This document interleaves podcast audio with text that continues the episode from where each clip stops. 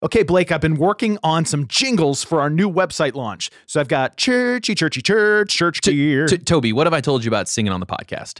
It doesn't work. But you know what is working? Our new website. You can actually get it to load on your phone. You can actually buy a new piece of gear without your phone bursting into flames. well, what if I spelled it out like C H U R C G E R? Toby, Toby, stop. That is not working. But you know what is working? The search bar on our website. You can actually search speakers and speakers will appear. No joke, that didn't always work. Okay, what if I just did something like go to churchgear.com? Uh, you know what? That one works. Blake, do you know any words in Japanese? Uh, no, but I can count to four in Korean. Welcome to the Church Gear Podcast, where we pull the tech out of the booth and onto the stage to share the most outlandish stories and hidden wisdom from the tech trenches. And now, here are your hosts. I'm your host, Blake Hodges, a man who picked up a little Korean back in my Taekwondo days, and I'm here with my co host who speaks very fluent Japanese, Toby Walters. Hey, nope, nope, we're not culture appropriating on this podcast. Let's it's move on from that. That's how you say yes in Japanese. Is it, Hey. is it really? Yes. Oh, that's cool. That's yes in Japanese. You ever All heard of sayonara? Is that Japanese? Yeah, it's goodbye in Japanese. Huh. Ohio is good morning. Now, now I want you to prove to me um, that you can count to four in Korean. Hana, to, set, net, dasit, yasit, if you want to go to five to You- six. You, just said two for two. Is it like the same word? You said two, it's, it's dual. mm, but you pronounce it like a Tennessean. Well, when you learn Korean in Tennessee, you don't do it well. Well, There's very little you do well, Blake. But Well.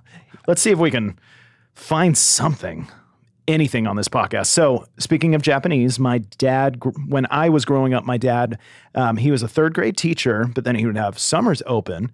And my mom said, Well, you need a job during summer to keep yourself busy because I can't entertain you because my dad's a little like Your, hyperactive. your mom was like, I need to not deal with you in the summer as well. Exactly. Exactly. Just like the kids.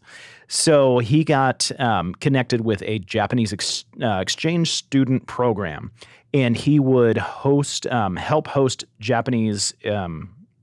Foreign high- exchange students? Yeah, high school age, and it, we actually the the program partnered with a private girls' school, so they were all teenage girls that came over for two weeks in the summer, and they would go, go to live at host homes for two weeks, and they would learn about American culture. And this was in San Diego, so they would visit, you know, landmarks and different places. And our family became friends with the administration of the school because usually The half the- administration. That sounds so fancy. well, it wasn't necessarily even the teachers. It was like the headmaster and the principal. And, you know, in Japan, they're a lot more formal in their titles. So, Oh, I was love it. I love a good title. It's a private school. So they had, they had a headmaster. So one year, and it was, I don't know, five or 10 years after having started working with this school, they would, and the Japanese are wonderful gift givers. I don't know Okay. if you know this about them culturally. They give very extravagant gifts. I would do bad in Japan. I'm a real bad gift giver. So, uh, Tragically. every year they would come and they would give us a, a gift as a family, like even either individual gifts or a specific um, like family gift. And one year they gave us a family trip to Japan. what? Yes.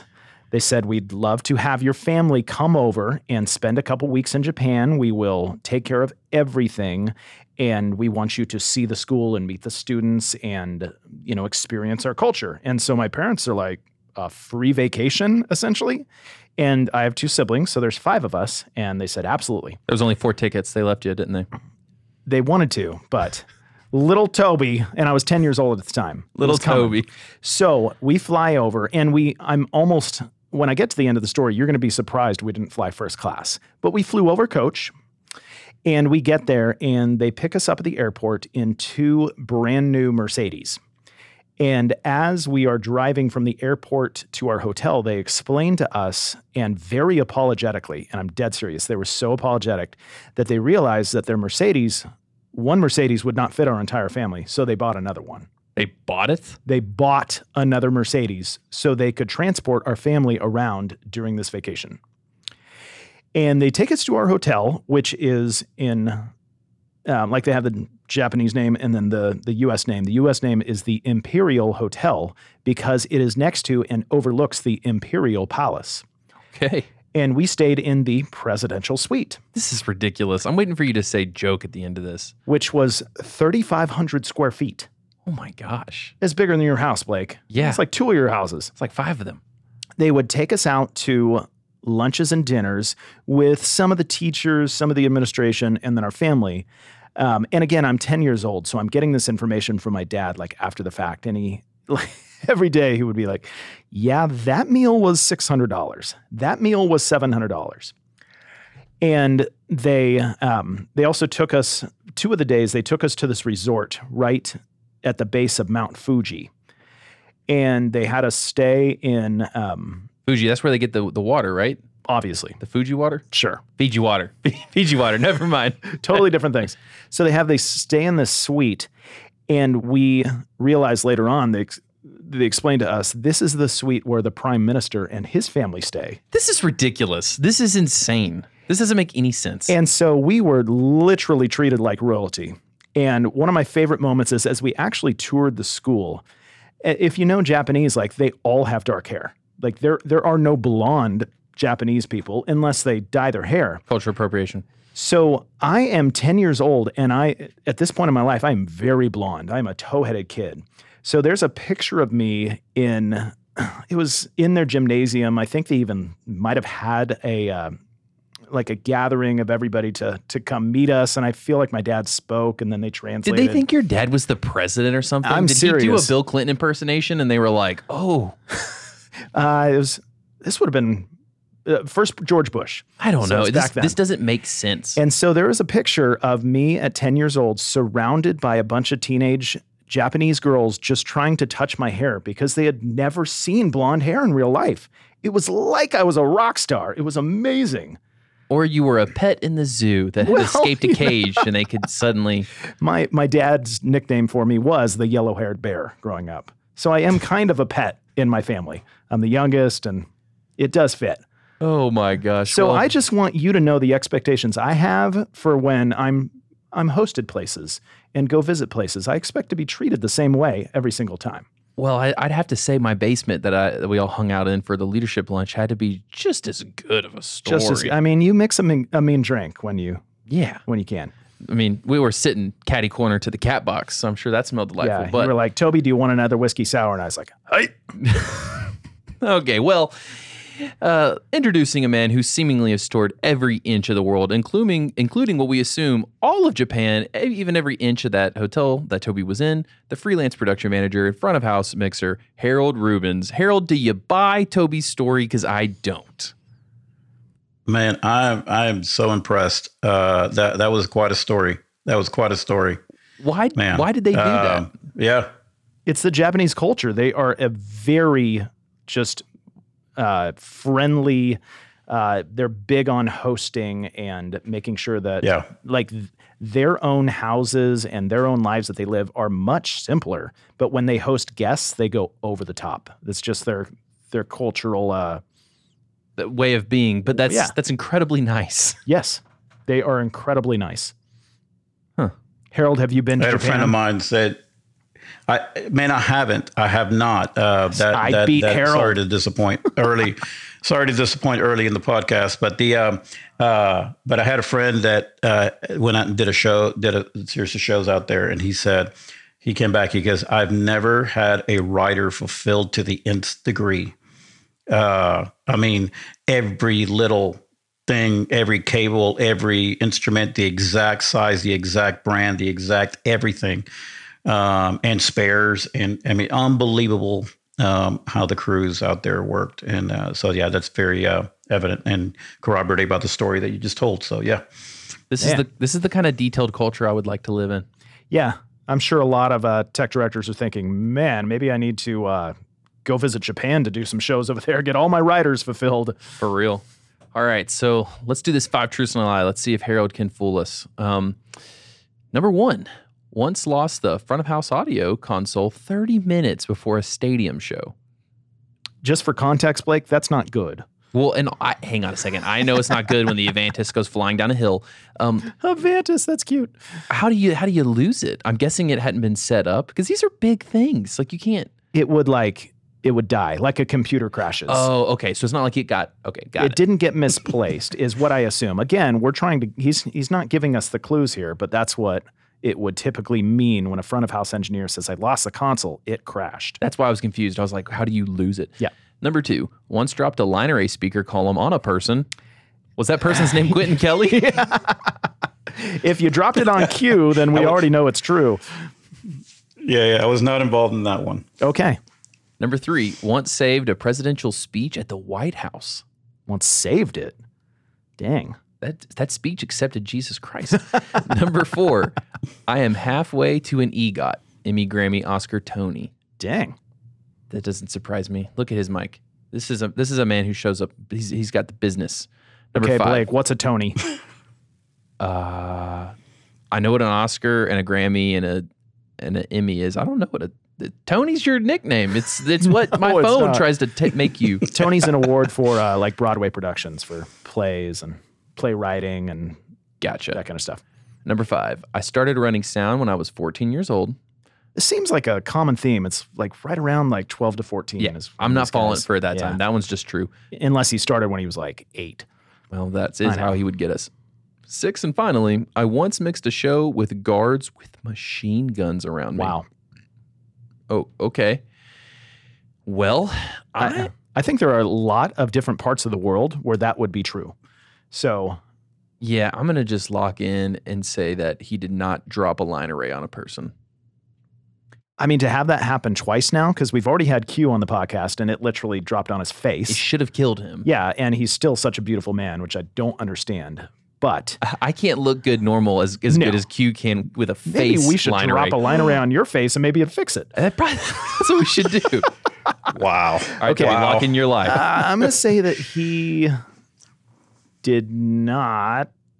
Oh, these are hard. Come on, Toby. I'm going to say he did not lose the front of house audio console. I'm going to say like it it almost happened, but it didn't didn't actually happen. All right, Harold, we're locked in. What's your lie? What did you say, Blake? Uh, I, Which one was yours? I said you did Or is it not. together? I said you did not drop a line array on a person. Gotcha. Gotcha. Uh, um, okay. Both of those are true. Ah, What was your lie? Uh, the lie is um, I'm halfway to an EGOT. are you more or less?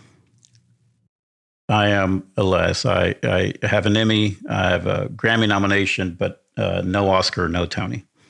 So I do have a Grammy on my mom's side and my dad's side, and I do know an Oscar and I do know a Tony, but I don't don't have any of those awards. So you're saying that you have to win those because you've been nominated for a Grammy, you said, but that you're not counting that.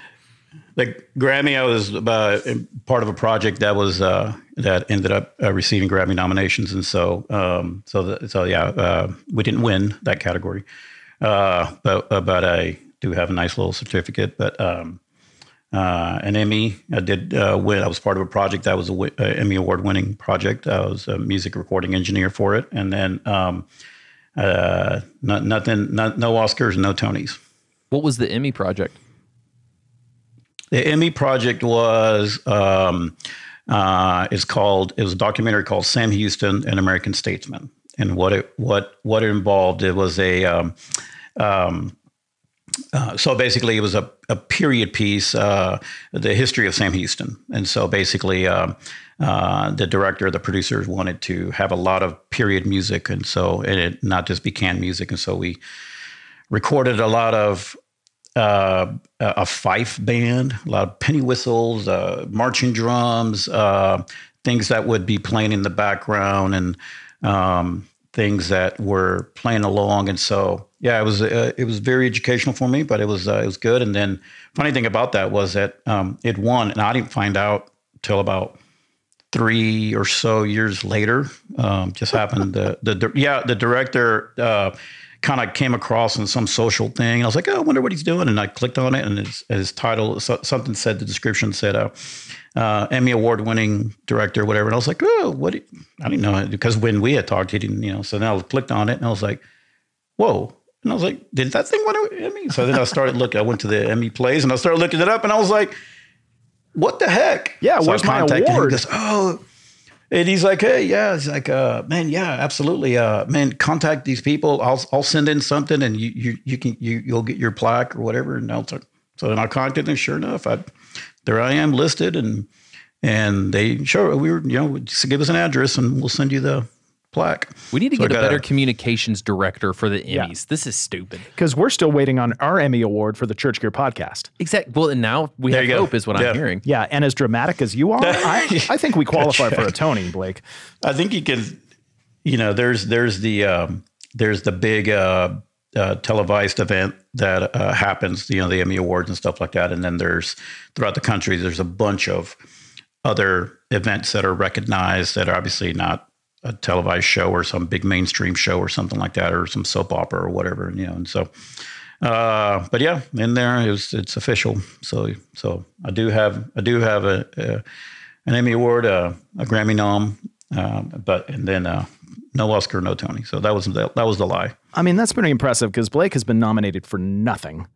And I have been nominated Duly- for Glutton of the Year. You know what? Oh, yeah, there you go. These days, I feel that we can we can nominate anybody for anything. that's true. Just about. glutton of You the year. I See? identify I mean, as an EGOT winner. is so like- And I looking mean, at your yeah. first two, Harold, uh, these are clearly leading to some disaster stories, which we're going to try and get out of you later in the episode. But I want to jump to this Okay. mixed with a show with guards with machine guns. Uh, give us some context there. It was Yeah. this in Texas. Okay. This sounds like a Texas deal.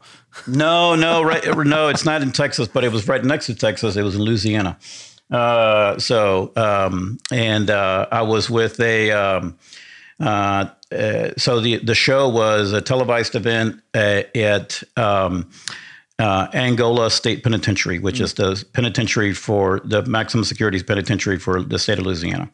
And so, um, uh, uh, what it was, it was the Brooklyn Tabernacle Choir and Jim Cymbala doing a big ministry event, and this is this is like ninety eight or ninety nine, somewhere in there, and um, and what that prison is known for, except uh, uh, other than being you know a maximum security prison and and you know uh, Louisiana being a no parole state, it's a you can imagine that the people that are in there, it's 20 to life, you know, so, and you're not getting out, you know, and so the populations, there's inmates. And one of the things that the prison is, that prison is known for, um, is the prison rodeos. If you know the famous prison rodeos, that's the, that's the famous one. And so they have a big, uh, prison arena or prison. Yeah. They have an arena, a rodeo arena. And so we were in the infield part of it. Um, uh, with a small seating area in front of it, and then all the whole audience area was surrounded with uh, fence and you know barbed wire and everything, and all around it was guards with machine guns. And I was at front of house, which is right next to the fence, and uh, um, there was guards around me. Uh, and and while we were doing the show, you know, there was that's I'd never had that before, so it was quite a quite a quite a treat to have the the guard of honor. Um, Blake, I'm waiting for the moment that I was very well get to- protected. to host a live podcast at Angola State Prison with guards with machine guns.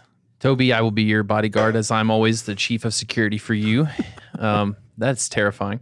Okay, so Harold, it seems like I, I, I, I do have there's there's a really neat story attached to that that um, Please.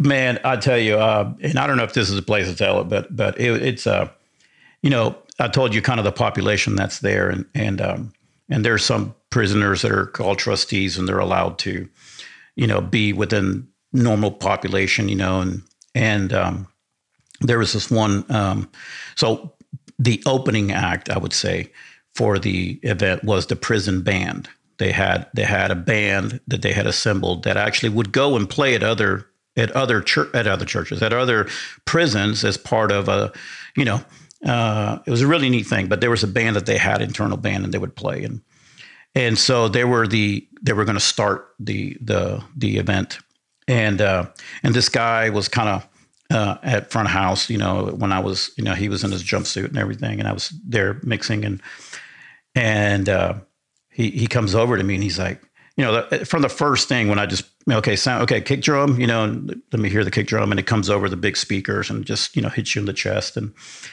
and his face is lit up, and he's like, whoa, oh my, and he's just really enthusiastic, really excited about everything that we you know was doing and the sound and and he and finally I just kind of looked, I was like, hey man, I was like, so do you do sound? And he goes, I, I, I do the sound for the uh, for the prison band. And I was like, oh. And so I immediately kind of had a connection with him, and I, we started, uh, you know, mixing the thing. And and uh, man, this guy was so excited to hear his band. Uh, you know, I'll say his band, but you know, in that environment, playing for you know bigger in an arena, you know, and with big speakers and everything, and the energy, and just he was just thrilled. And I just remember I at one point, um, I, I lean over to the guard and I go, "Hey, is it okay if I is it okay if I let him get on the console?" You know, and he goes, "Yeah, it's fine." And so I, at the appropriate time, when I had everything kind of going and everything going, everything, I kind of looked at him. He looked at me. I go, "Hey, come over here." And and he, I was like, "Go ahead, you got it, man. You got it. Here's the vocals. Here's and and I, you know, I was right there, but he did it, and I mean, to till this day, I mean, the face, his face, just how he lit up, you know, and and got to do that, you know, and experience that. Uh, it was a gift more probably for me than I could ever have given him, but uh, it was a it was a really neat story that day, you know.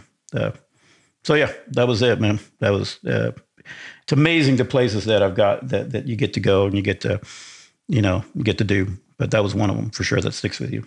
That is really cool, man, that you set that moment up for him. I, I love when people can realize in a moment how they could give someone else a great moment like that. That's really cool. And I, yeah. it sounds like you've yeah. had a lot of those. I mean, you've been uh, producing or running front of house for every major Christian tour, it seems like, for the past 100, 150 years.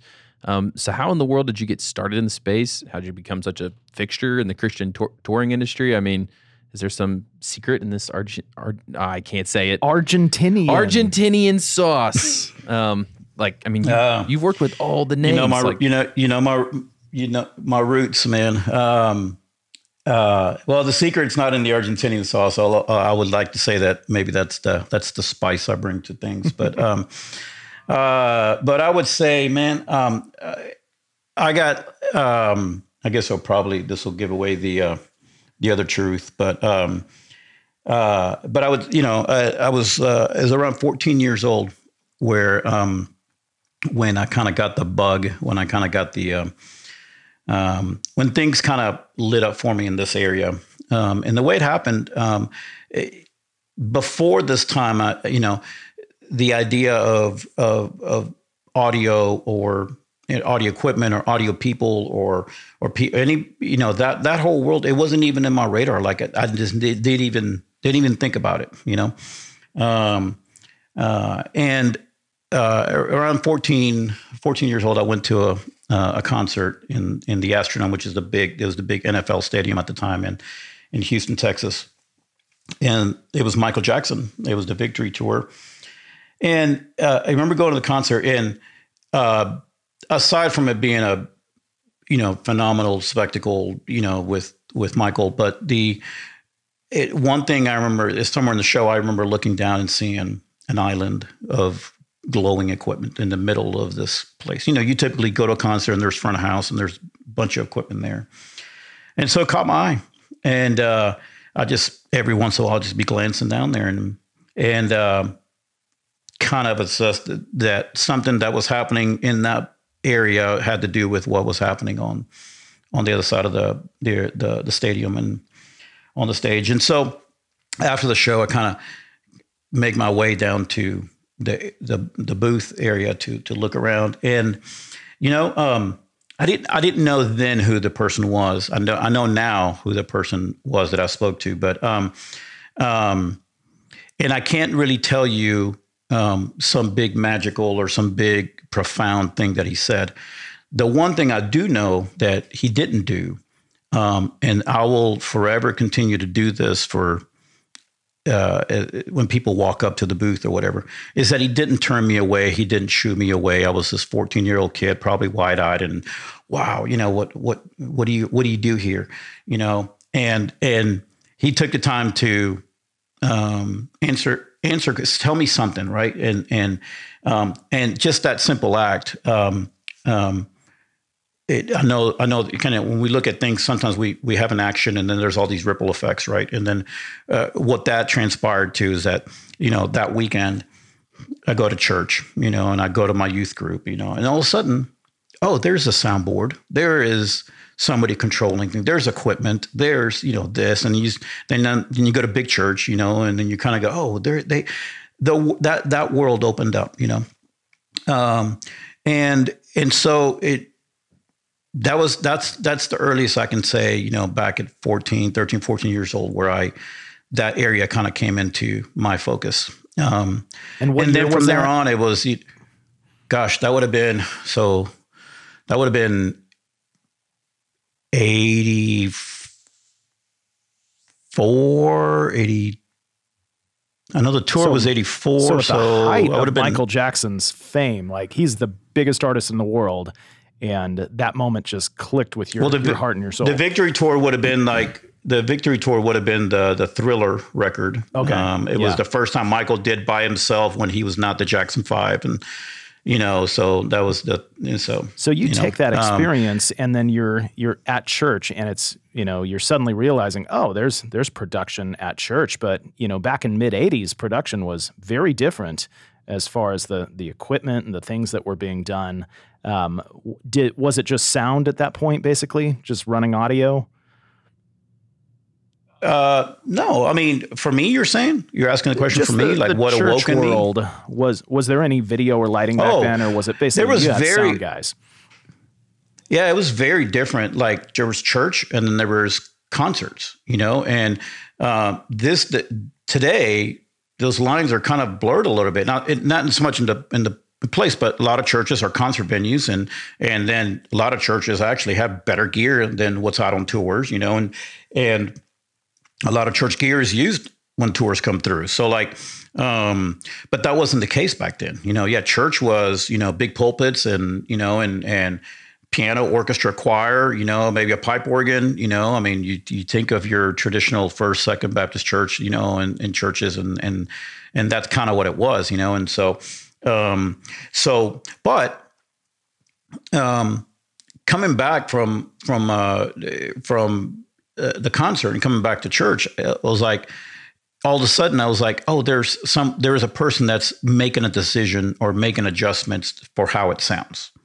There's a person that is making an adjustment for how the lights come on. So maybe we didn't have moving fixtures and maybe we didn't have, you know, video cameras everywhere and screens everywhere and stuff like that. But and maybe we didn't have, you know, um, I mean, we had big boards back then. They were just a whole lot bigger because there weren't digital boards. They were huge. you know? Yeah. But but the uh, um, but uh, the concept of somebody actually being able to uh, to make an adjustment and making a decision for the mass for the congregation, you know, to that that concept and and that drew me. And so when I got drawn to it, you know, my first step was asking my youth leader, "Hey, who, what what is who does this? Oh, that you know." And he pointed out a person, and I went and talked to him, and and that person was also kind of inviting. It's like, "Oh yeah, you can, you know, I'll, you stand here, watch, you know," and and quickly that kind of became a thing to where like I realized that it made sense to me, like the ins and outs. You know, like I'm not saying I'm not going to say that I instantly knew everything about sound. I still don't. You know, that's just far from it.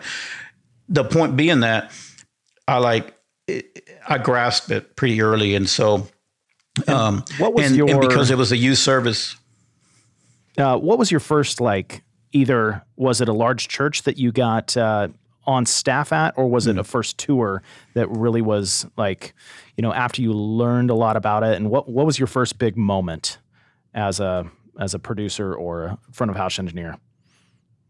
Yeah. So uh, I would say that um, uh, back when, uh, well, big moment, gosh, um, it, I would say uh, one thing that that uh, part of uh, so when I graduated high school, and even in high school, I was doing, you know, I was always I was the guy that figured out the school sound system, and so then they would say, "Hey, can you help us do our choir concerts? Can you help us do our band concerts? Can you help us do our talent shows and those kind of things?" And then that, so I kind of knew that this is the direction I was heading into. Well, back then there wasn't full sail, or at least full sail wasn't what it is now. You know, a, a, a conservatory, all these schools, all these big schools that have names now and big programs weren't that back in 1990 when I graduated high school. You know, and so um, I did find a um, a school in town, um, uh, the Art Institute of Houston, and that had a video business, a video music business program, studios, and I went there, graduated you know. And part of the graduation there was to you had to intern uh, in a field, and uh, that's where I got involved in the in the recording studio. Um, I had a connection to a recording studio. Uh, and it was the age old story of that everybody says, you know, I was sitting there taking notes and phone messages. And one day the guy says, Hey, will you come in here and, and, and show me this, show me that, see if you know how to do this. And, and I did. And, uh, and then he's like, man, okay, well, you can come in at night and practice. And here I am. It was a, a, a kind of a known studio, popular studio in Houston that did a lot of big records. And, and I got to come in at night and practice, you know, and then that kind of led to um, uh, around town and being in a big city like Houston is, you know, started to work at a club and started to work, and then at church. Uh, one one one great thing at the church is it was it was a big bigger Baptist church, and um, if you remember back then, there was these things called artist in residence. Mm-hmm. Um, I don't sure. know if you know what that is, but oh yes, um, I was and one. back then. Were you really? Oh, okay, oh, yes. that's awesome. So so back then, the artist, this is in the you know in uh, late '80s and '90s. There was an artist. His name is Wayne Wayne Watson. Yeah, I remember. And he, uh, yeah, phenomenal guitar player, phenomenal vocals, uh, great music, and and he was the artist in the residence there. Well, the good thing about uh, having somebody like that is that every time he would ask to for you to help him or do something right whether it be run tracks or he would just perform at the church or something like that is that that person had a higher standard right, mm-hmm. than what church was. And so when you would, so one great thing about Wayne was that, man, he could just call out frequencies. And so when he would say, hey, could you reach that EQ and pull down some 400? I did, and it got better. And mm-hmm. I and so I started making these associations, and and so doing that, the the thing about the church was that it was a big church, so we would do these big pageants, and we had have a big orchestra and big choir, and we everything was big. Everything's bigger in Texas, right? So um, anything that you had to do was, yeah. So everything we had to do was bigger, and I, here I am as this 18 year old, 19 year old kid in the middle of that, trying to how do you do these big choirs? How do you do these orchestras? You know, and there was a guy that I was kind of mentoring me, and you know, I, at the time, you know, or he knew more than I did. You know, obviously I was a young kid, um, and uh, but he was a very dedicated person to the church and and and did sound, and so I learned from him, and and, and you know, and then I picked up ways to do things, and that just kind of it was one step in front of the other. You know, then I, uh, I because of the school, I met a person that worked at a radio station, and then I spent I had a stint in major market radio, which was a whole nother world. So I worked in you know, uh, like a radio station in a major city. Um, and productions for that kind of deal was a whole different world, you know. I DJ'd in clubs for a long time, uh, all the while working in studio and doing live sound here at, at clubs and different places. So I had a, like a big, I was quickly in that, those very young age, like by, before I was like 20, 21, 22 years old, maybe around that time, I was exposed to a lot of studio, live, radio station, choir, or churches and orchestras, and um, um, and so I was exposed to a lot. Um, and then I would say that um, through a series of man, I would say different connections. Um, I get a phone call um, uh, with this guy, and he says, "Hey, can you come and I'd love to interview you, um, and uh, I want you to be my my second engineer, you know, assistant engineer. Today we would say probably your the A two or something like that. Of uh, and the, the place was at Second Baptist Houston, which is a oh, yeah. large church. Yeah, in Houston, Ed Young's Texas. church. Um, Ed Young's, yeah. So um, at the time, um, I would say at the time, it's probably safe to say that it was probably the, the well the, the auditorium itself. Toby, have you been in the? Did you have you been? There? I have, have not. the auditorium. I know we've we've chatted with them several times. Okay. I've never actually been yeah. in the auditorium. Yeah. Great, great, great people there. So the auditorium now it's got seats, but it used to have pews, and when it was pews, the seat count. I mean, it was six thousand seats probably. Yeah. It has double double balconies. It's humongous, and then um, so you walk in there, and all of a sudden um, I end up getting a job at Second Baptist as the second uh, engineer, and mm-hmm. and again, the level of equipment was this. you know, not your, it wasn't your beginner. It was, you know, an Amek recall RN con, uh, Yeah, that's a- console, big, that's a serious big, large format. Yeah, mic microphones, a- tons of inputs. Uh, the PA was uh, they had just installed a brand new uh, Apogee sound sound system, which was you know kind of state of the art at the time. They're kind of the leading in, in in in different areas, and so I was exposed again. One of those other things, I just got exposed to a lot of things early early on. Six months into this job, um, I guess I'm now I'm probably I'm 23, maybe 24 years old six months into this job, the guy that hired me says, "Hey, um, just want to let you know I'm, I'm going to go. Uh, I'm I'm going to go put in my resignation. You know, I'll give it some time, but I'm gonna I'm gonna be leaving for another for another thing." And you know, three or four months, two months later, I think he was gone, and here I am at 24 years old. Um, Running the the guy ships. that's in charge of of running the ship of probably Yeah. one of the largest churches in America at the time, you know, and not Yeah, only the size of the building, but the uh, congregation too. And know? we've heard this story, like such a similar story over and over recently, where, you know, 22 year olds come in and all of a sudden, six months later, a year later, they are running the show of a 4,000 seat auditorium, a 5,000 seat auditorium. So, Harold, Yeah. you're young, you're, um, you're the, you know, the head engineer for Second Baptist in Houston and one of the biggest churches in the country. And then, you know, fast forward in your career, you've been out on the road with Steven Curtis Chapman, Crowder, United, like all these names. You know what I'm what I want to learn from you is how did your approach in church then translate to touring and then how do you bring, you know, how do you translate between the two and how can you know a lot of our audience is church tech directors and they're mixing in churches and they're trying to get some of that vibe that elevation and hillsong and all those people are creating out on Yeah. the road and so what are some of the things that you've learned out on the road that you can then translate back into church to to help create just memorable worship experiences Yeah, yeah, great, great question. And real quick, just uh, you mentioned United. I, I never mixed for United. It was a. It, I think you're referring to maybe an event that was called CCM United, Okay. um, which was a a big like 40 artist event that I had to mix for, and it was crazy. But that's right. But just to be clear, just a um, uh, I never mixed for Hillsong United or anything like that. But the uh, um,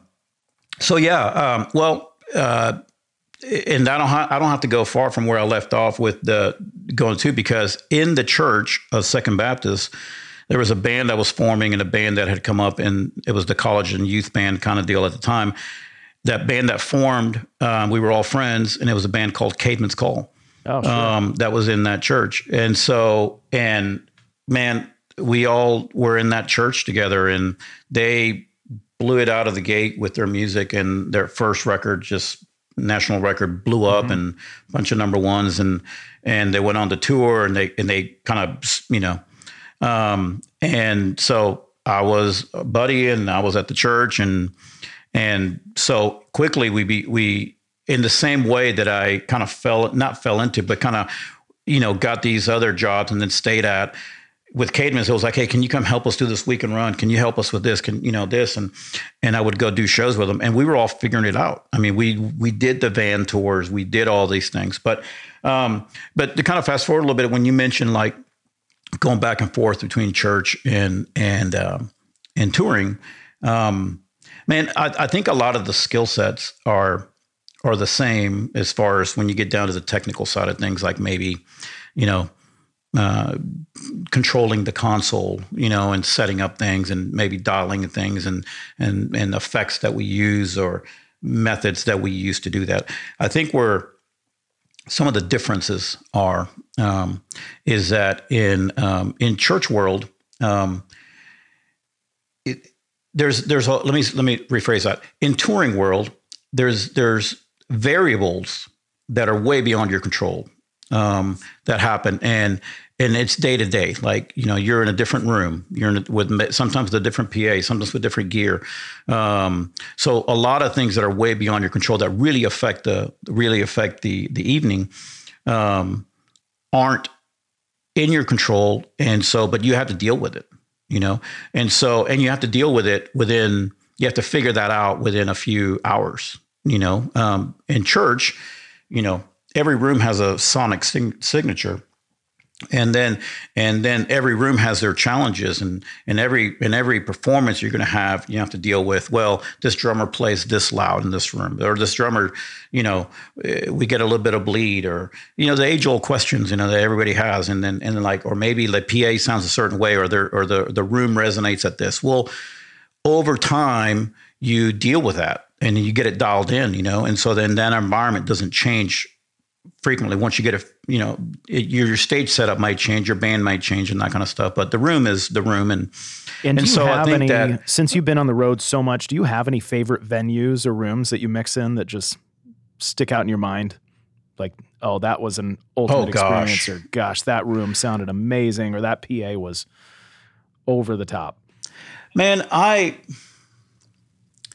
I don't get too caught up in in saying that that that, that a room sounds amazing. If I can get the show to where I want it to feel, then I feel like that night I succeeded, right? Um, um, but as far as rooms that I've been in, that I kind of say, "Wow," I that I pinch myself in, or that I would. eh, eh, The Ryman Auditorium, for example, in in in in, um, Yeah. in Nashville is is one that I still. I mean, I've been in it. I've been doing shows in it now for thirteen years, maybe fourteen years, and and still every day I, I you know I, I walk in. I, I when I walk into it, I I'm still in that same the same feelings come up because it's the legendary venue and it's um um and so much of the history that's there. Another one would be that it, you know I've gotten to take shows into Carnegie Hall.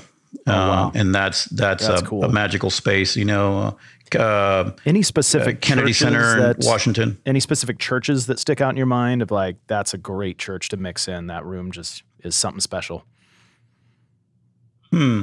Um, well, I would say I would have to I would have to qualify that in, in whether I brought a PA in or not, you know. But I would say um, I remember, you know, your our buddy uh, that we mentioned, um, uh, Dave Rodiger, you know, when he was over at uh, at, at um, Bayside? Bayside in Sacramento.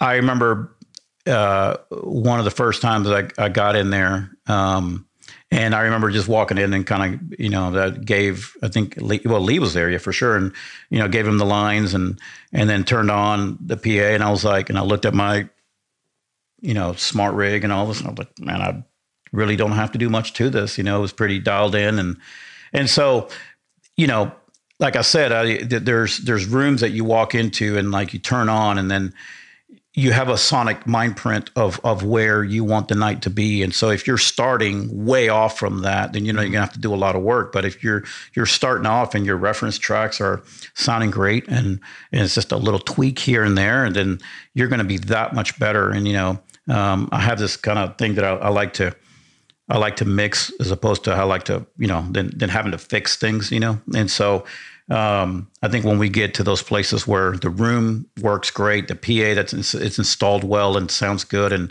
it's tuned well and and all these things working, then it, the experience becomes greater. You know, it's all it's all some of the parts, right? All these little things, and so um, when when all that lines up, then then it makes for a really pleasurable night for both the artist, the audience, and yourself as a, as an engineer. You know.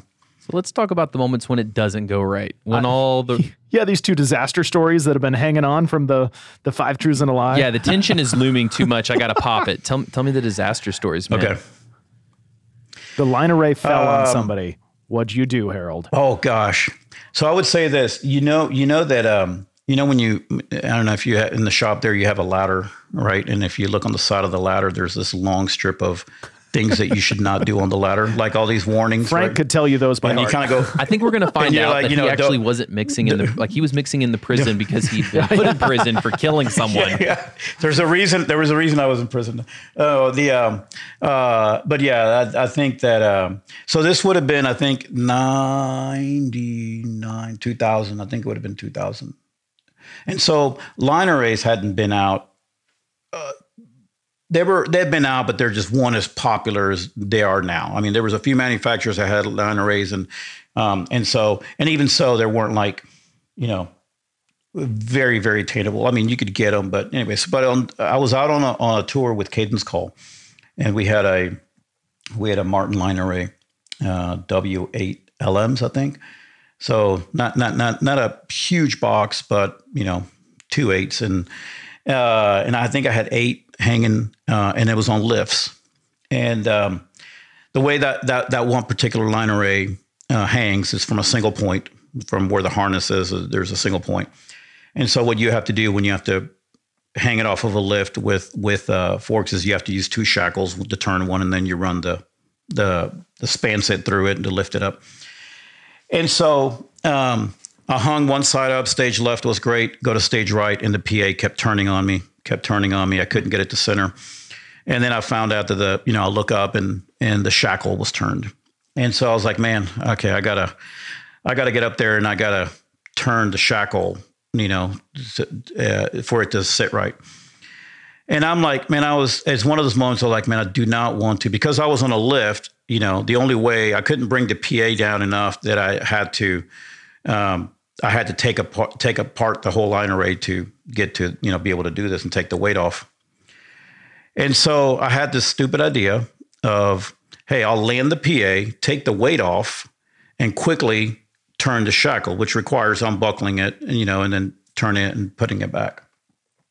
The thing was that I even practiced it. I grabbed the span set, I put a shackle, put the other shackle on it, and see how long it would actually take me to do it. And I was like, oh, I can do this. It's no big deal. So I get up there, I'll bring the PA down, put the PA on the floor, take the weight off the span set, and uh, and I know every every tech director, every production person right now uh, my friends that that may listen to this stuff are going, "No, you didn't," and I was, and yes, I did. Um, and um, Blake would have too. Uh, it's fine. But this well, is it's, why it's Toby's this is why, Fine" is happening right now. Hope, hopefully, hopefully, you know, people are going. You know, they're like, "See, that's that's why you don't do it," and I will save I will save somebody. Uh, but the thing was that I. Uh, I said, okay. And I, I got somebody, uh, I got this kid, you know, and I said, hey, listen, um, when I landed the PA, you know, it was kind of balanced, and so I could I could literally move it myself. And so I was like, "Hey, can you just put your hands on this and just put a little bit of weight on it? Don't push it, but just put your weight. I'm quickly going to release this and and put and hook it back up." And he's like, "Sure." And so I was like, "Okay, everybody ready? Okay, here we go." And I released it, and wouldn't you know that at that very second, somebody in the room goes, "Hey, Harold!" And so I turned my head. Mm and when I get back, the PA wasn't there. you know, oh, it was like it was going. And I was like, and uh, and man, I mean, in a split second, this PA, so you can imagine, was on the floor and it starts, you know, falling over. And this kid is there, and this PA falls all the way to the ground, makes all this noise, chairs go flying, and all this stuff. And from where I'm at, I'm looking down, and all I see is basically two hands and two legs, and this oh is PA on top of this person. Oh yeah, I mean, I was, it was solid in the room. I jumped probably the ten feet or twelve feet from the top of the lift all the way to the ground, and got there and quickly went to the ground. And I kid you not, I dive into the ground, see what this person is, and I'm just ready for anything. And I look at this kid, and he goes, he looks at me, and he goes, "Whoa." that, that was, that's what he said. He just kind of said, "Whoa," and I'm like, "All right, don't move." Okay, um, or what what hurts? What are you? Is everything? Or you know, like I'm trying. I'm first of all, I'm glad that he spoke, right? And then I'm like, okay, what's you know, where where's the PA on you? And he's like, man, I I I think I'm fine. And he kind of shimmies out from underneath the PA, and the PA, I mean, had fallen and literally had land at the top the the the the, the top thing had landed on a chair which didn't give because it broke other chairs and that kept it about a foot and a half from actually falling all the way wow. to the ground and that's where this guy that little cavity is where this guy was and the lord saved him and, with that uh, chair dude i mean i mean i I was not the same uh, that rest of the day. The rest, I mean, from now, I mean, I even now that I think about that, I mean, how yeah. quickly uh, a stupid decision or a, you know, um, uh, just something that you kind of go. I think it's just a lesson. I mean, for me, I mean, you know, I mean, uh, of how quickly something, why you go, okay, why you do safety harnesses, why you do your safeties on lights why you do, you know, you double check things because I mean, that's I practiced it and I was like, oh, it's going to be really quick. And all of a sudden, somebody called my name, and that was that second of distraction, and that's all it took for me to keep take my eye off of it, and and it could have changed somebody's life, you know. And so, um, yeah. so Okay, anyway, so then uh, That's amazing. go And ahead. how about yeah. that front of house console that went down 30 minutes before a stadium show? Yeah. So uh, uh, yeah, losing the console meant that I that the console like died. Um, uh, And what console exactly was where it? the front of house console. It was a big analog console. Uh, it was a large frame Midas Heritage 2000 H2000. Okay. um, and uh, a, a rack, a couple of racks of analog gear. And the show was um, a stadium show in uh, Bermuda, Hamilton, Bermuda, for the Brooklyn Tabernacle Choir. And so, ton of inputs, uh, a full band, and the choir. Now, when I say the choir, the choir is like 300 people, right? And so That's like some small church's attendance right there. It's uh, it was it's huge. Well, anytime you do anything with uh, the Brooklyn Tabernacle uh, Choir, um, they are it, it's a ton of moving people. You know, moving people everywhere, and and then with that comes a lot of gear and a lot of a lot of everything. Right, big stage, big. You have to to fit all that. Um, I was the production manager and also the um, front of house guy for that show. And uh, I, I said that we were in Hamilton, Bermuda. The reason I say that is because uh, there's not gear down the street or a shop down Yeah. the street or a church churchgear.com down the street that you can just call up and go, hey, could you have this? No. We literally had containered everything from the United States uh, to pull the show off that size, uh, stages and everything. And and so what had happened was that um, um, we had set up the PA day, a couple days before. We tuned it. You know, we did sound checks with the band, brought the choir over. The choir, we did a sound check. Everything was sounding great. Um, we all, you know, were ready for show. You know, start playing some playback music, and then we all go to the backstage. And the thing to to know about um, doing shows in island country, especially outdoors, is that usually about five, six p.m. somewhere in there, coastal any coastal town is that usually there's a little little quick squab that go, comes in, you know, comes comes through, and and and uh, and then you're like, and that's it. It's just a quick, probably thirty minute, maybe something a little quick, little downpour, and then it's over, you know, and it clears up. And we were ready for it. I mean, the production company that we hired, the vendor, you know, they were ready for it, and so they had the tarps, they had all the stuff, and you know, we were all ready for this thing, and so we we purposely finished sound check in order for to cover everything up and do all that.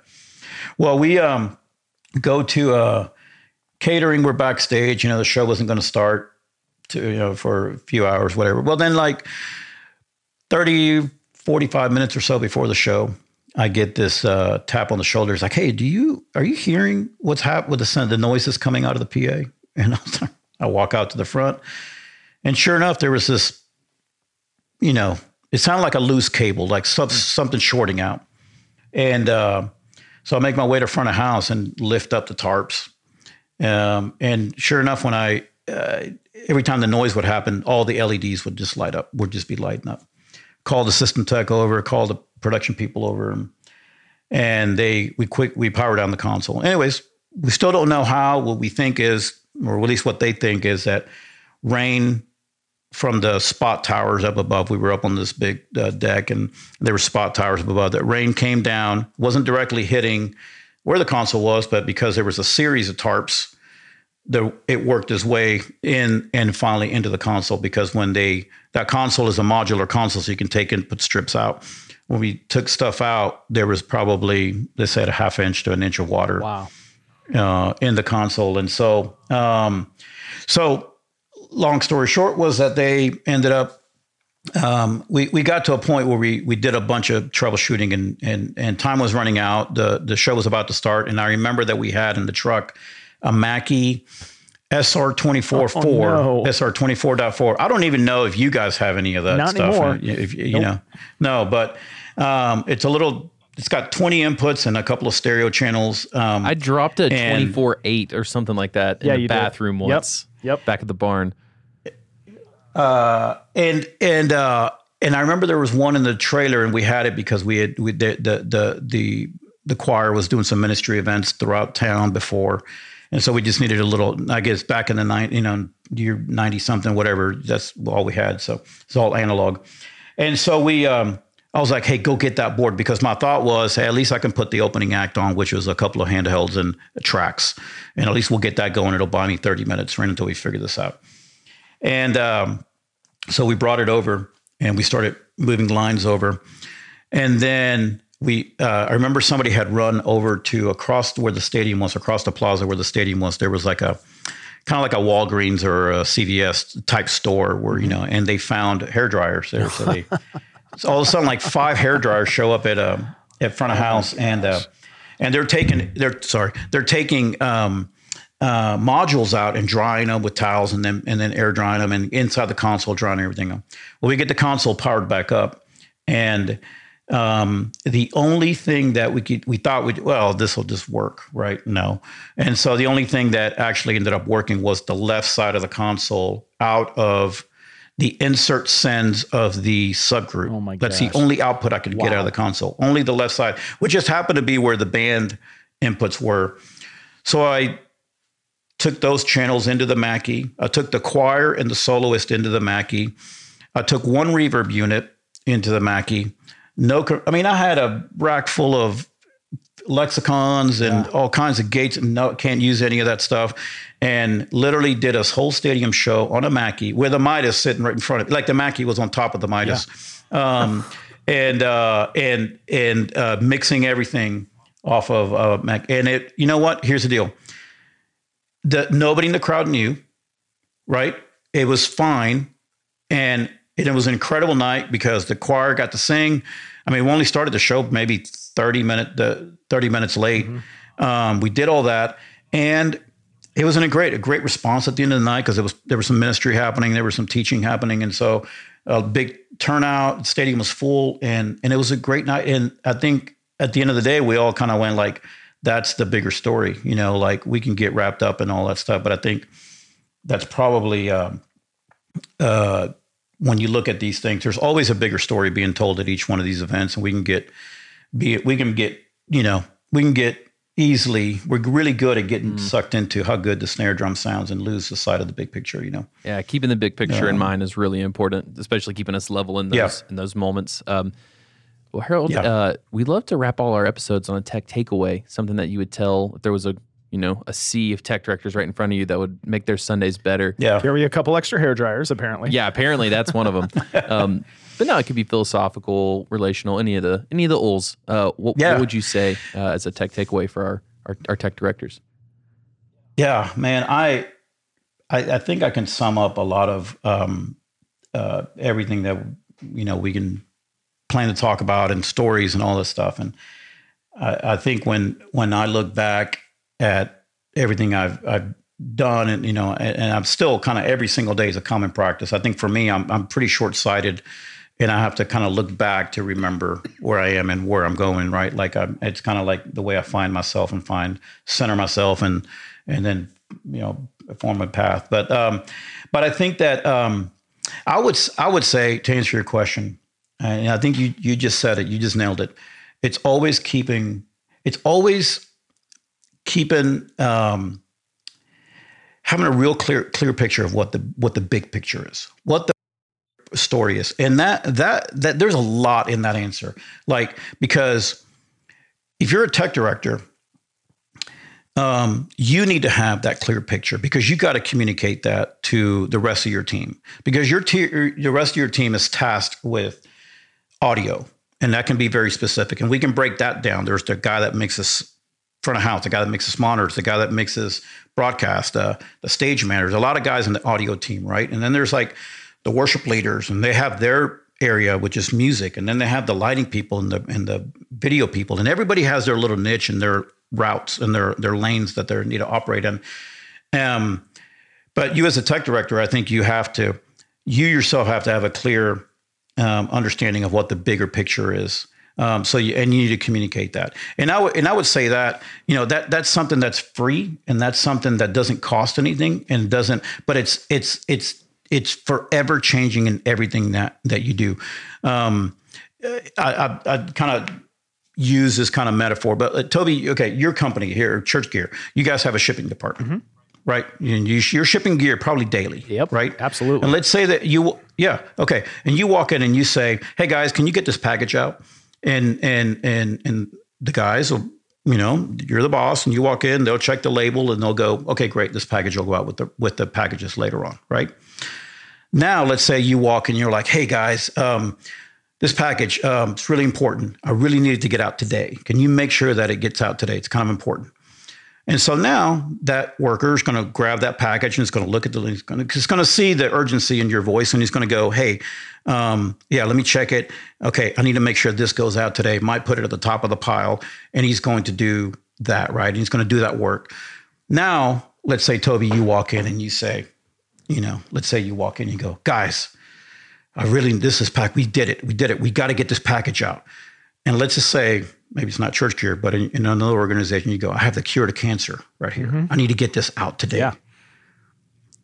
All of a sudden, that worker goes, Oh my gosh, like I got, and he's going to check that label. He might actually drive it to the UPS store or put it on the FedEx guy. And he might actually say to the FedEx driver, Hey, this is this is really you got to really protect this, right? Guess what? You never asked them to do anything different. He basically took a package. He basically did his job and he fulfilled it, right? He did his job. The thing about it now is he's got a whole different understanding of how important this job Yeah, is. he understands the purpose. But he's not doing anything different. It's just exactly there's a bigger purpose. So I think that as we approach running sound, we need to be diligent and we need to train ourselves and we need to have our teams ready to faithfully do those responsibilities and do them good so that we're not in the way of anything that might be happening in the room, right? Um, Yeah. But at the same time, you always need to have that bigger because patching the stage with a higher purpose now translates completely different Yeah. Yeah. right? Um, and so running lights, you know, saying, "Hey, I'm going to point people to look this way because over here there's this message happening," right? Videos, like I want to make sure that what I have on the background doesn't take doesn't doesn't you know take away from what's happening in the foreground. Yeah. And I want to make sure when you're running video, you're like, man, I am the eyes to somebody you know that experience that somebody's having in their living room couch because they either chose to be at home or they can't make it to church you are the one that's trans providing that experience to them and we can worry about what lens we're, we're working on what cameras we have whether it's a red camera or this or what switchers we have carbonites or black mat whatever. We can worry about all that stuff and we need to. That's all important right?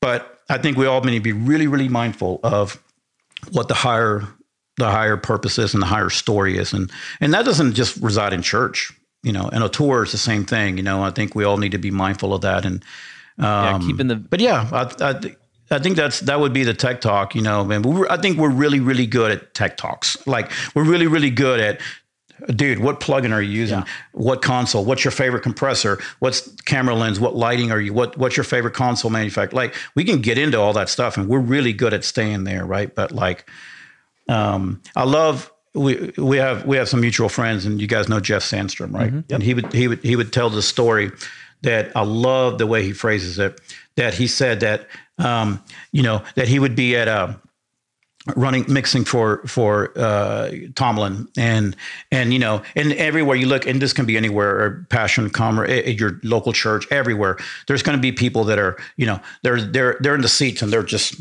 hands across you know and they're just uh, whatever they got dragged there right? And I remember Jeff saying something was like what do I need to do tonight for that guy to experience what's happening tonight? To for that experience to change his life tonight maybe you know like dude you are and you, we can look at it and go, dude, you just run sound. You're just a mixer, you know, like, yeah, but we, we have a part in that story and what's happening in that night. And we have a responsibility. And so um, I think that's the, I love how Jeff phrases that and that he actually is going to take, puts himself in the line of fire of saying, I'm going to take an active role in that guy's experience tonight. Yeah, that's- that maybe he's going to let his arms down and let something in and experience. And that might even be a life changing experience. Yeah, that's great. You know? yeah, focusing on the the why instead of the what. Yeah. Well, Harold, man, we really appreciate you coming on and all the all the stories, and I'm just glad that uh, no one died in any of them. Um, is there anything you wanted to? No, no, is there anything you no wanted death. to plug or point people to after this episode for them to find you at? Uh, man, uh, at Harold Rubens, Facebook, Instagram, Twitter. Uh, I'm never, I'm never on Twitter, but uh, uh, Instagram, uh, Facebook. Uh, yeah, Cool. That's that's where that and and uh, DM me or whatever. Yeah, I mean, I'm, I'm an open book, and and I love I love coming alongside people and imparting experiences and and and and sharing stories. Yeah, Love it. Sweet. I'll link those. Um, well, man, thanks for coming on. absolutely, absolutely. It's an honor. Thank you, guys.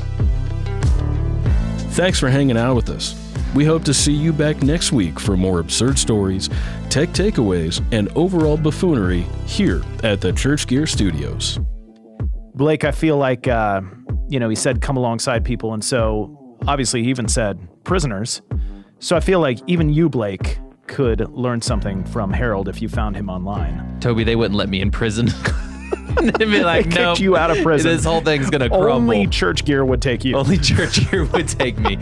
church gear and Jesus Christ. That's the only people taking Blake Hodges. Um, And that's now my favorite moment of this podcast. Is Okay. the fact that only church gear would take Blake. well, my favorite moment of the podcast is when I get to give our listeners 11% off at churchgear.com with code podcast. Didn't I cancel that code? You better use that code before Toby cancels it. But thankfully, he doesn't know how to work the back end of the website. That's a that's hundred percent true. Okay, Blake, I've been working on some jingles for our new website launch. So I've got churchy, churchy, church, church gear. T- Toby, what have I told you about singing on the podcast? It doesn't work. But you know what is working? Our new website. You can actually get it to load on your phone. You can actually buy a new piece of gear without your phone bursting into flames. well, what if I spelled it out like C H U R C G E T- R? Toby, Toby, stop. That is not working. But you know what is working? The search bar on our website. You can actually search speakers and speakers will appear. No joke, that didn't always work. Okay, what if I just did something like go to churchgear.com? Uh, you know what? That one works.